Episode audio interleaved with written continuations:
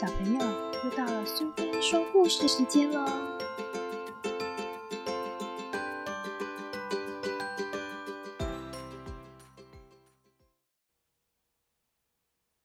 今天我们要讲的故事是《月亮别追我》，作者和绘者是谢嘉玲，由国语日报所出版。狐狸一家子住在森林里。每当小狐狸一半和白袜要出去玩的时候，妈妈总会说：“晚上的森林很危险哦，一定要在天黑以前回家哦。”所以他们从来不知道夜晚的森林是什么样子。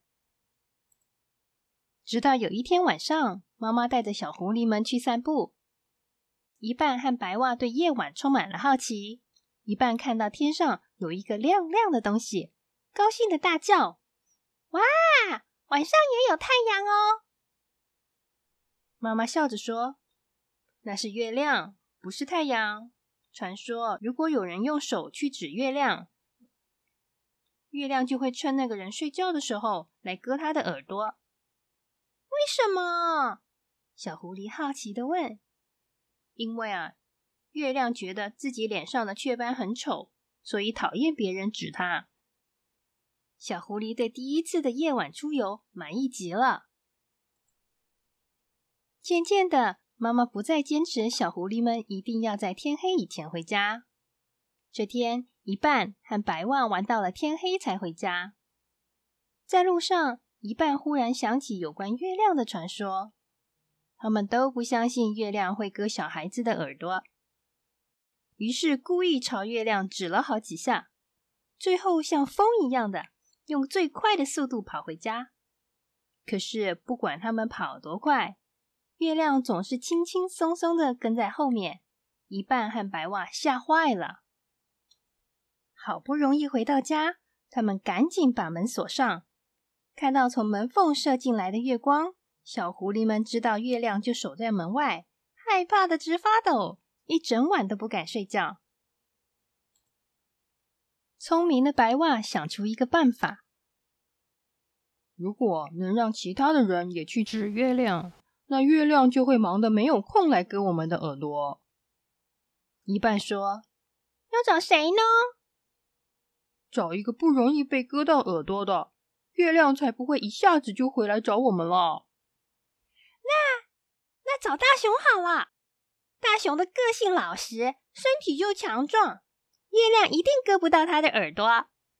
小狐狸们商量好，就由白袜去约大熊出来。当天晚上，大熊依照约定来到森林来。白袜突然问大熊有没有看到月亮。老实的大熊用手指了指月亮，说：“在那儿。”白袜很高兴，大熊上当了，马上一溜烟的跑回家。大熊当然也听说过这个传说。又看到月亮一路跟着他回家，吓得大熊整晚不敢睡。过了几天，一半和白袜决定去探望大熊。几天没睡好觉的大熊看起来好憔悴，白袜不忍心，就提议大熊再去找一个人来代替他。这次他们找上了小花豹。又过了几天，一半白袜和大熊的耳朵。都还好好的在头上，于是他们决定去谢谢小花豹。可怜的小花豹正在大树上打瞌睡，虽然它每一天晚上都用心的躲月亮，还是没办法放心的睡一觉。看到小花豹这么辛苦，一半白袜和大熊都很不好意思。大家商量了一下，决定每个人拿出一件最心爱的东西。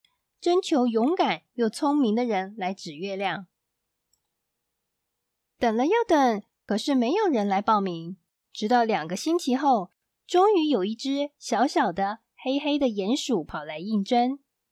大家都觉得小鼹鼠腿太短，身体不够强壮，视力又不好，怎么能担当重任？小鼹鼠不慌不忙地说：“你们放心，我虽然个子小，腿又短。”可是我有一双强壮有力的手，可以很轻易的挖出一条地道，通到地底。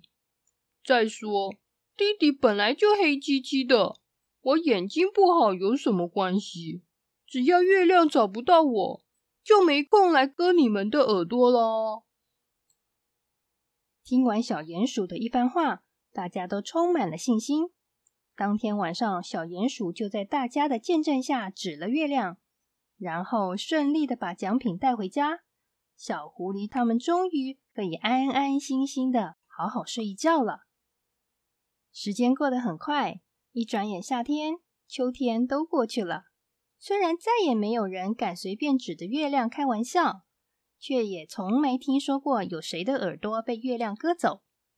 日子久了，大家都觉得这个传说是骗人的。有一天，大伙儿在森林里闲聊的时候，一个戴着帽子的陌生人向他们走过来。陌生人打了一声招呼，然后拿下帽子说。请问，每个人都注意到他没耳朵。哇，那个传说是真的喽！陌生人是只鳄鱼。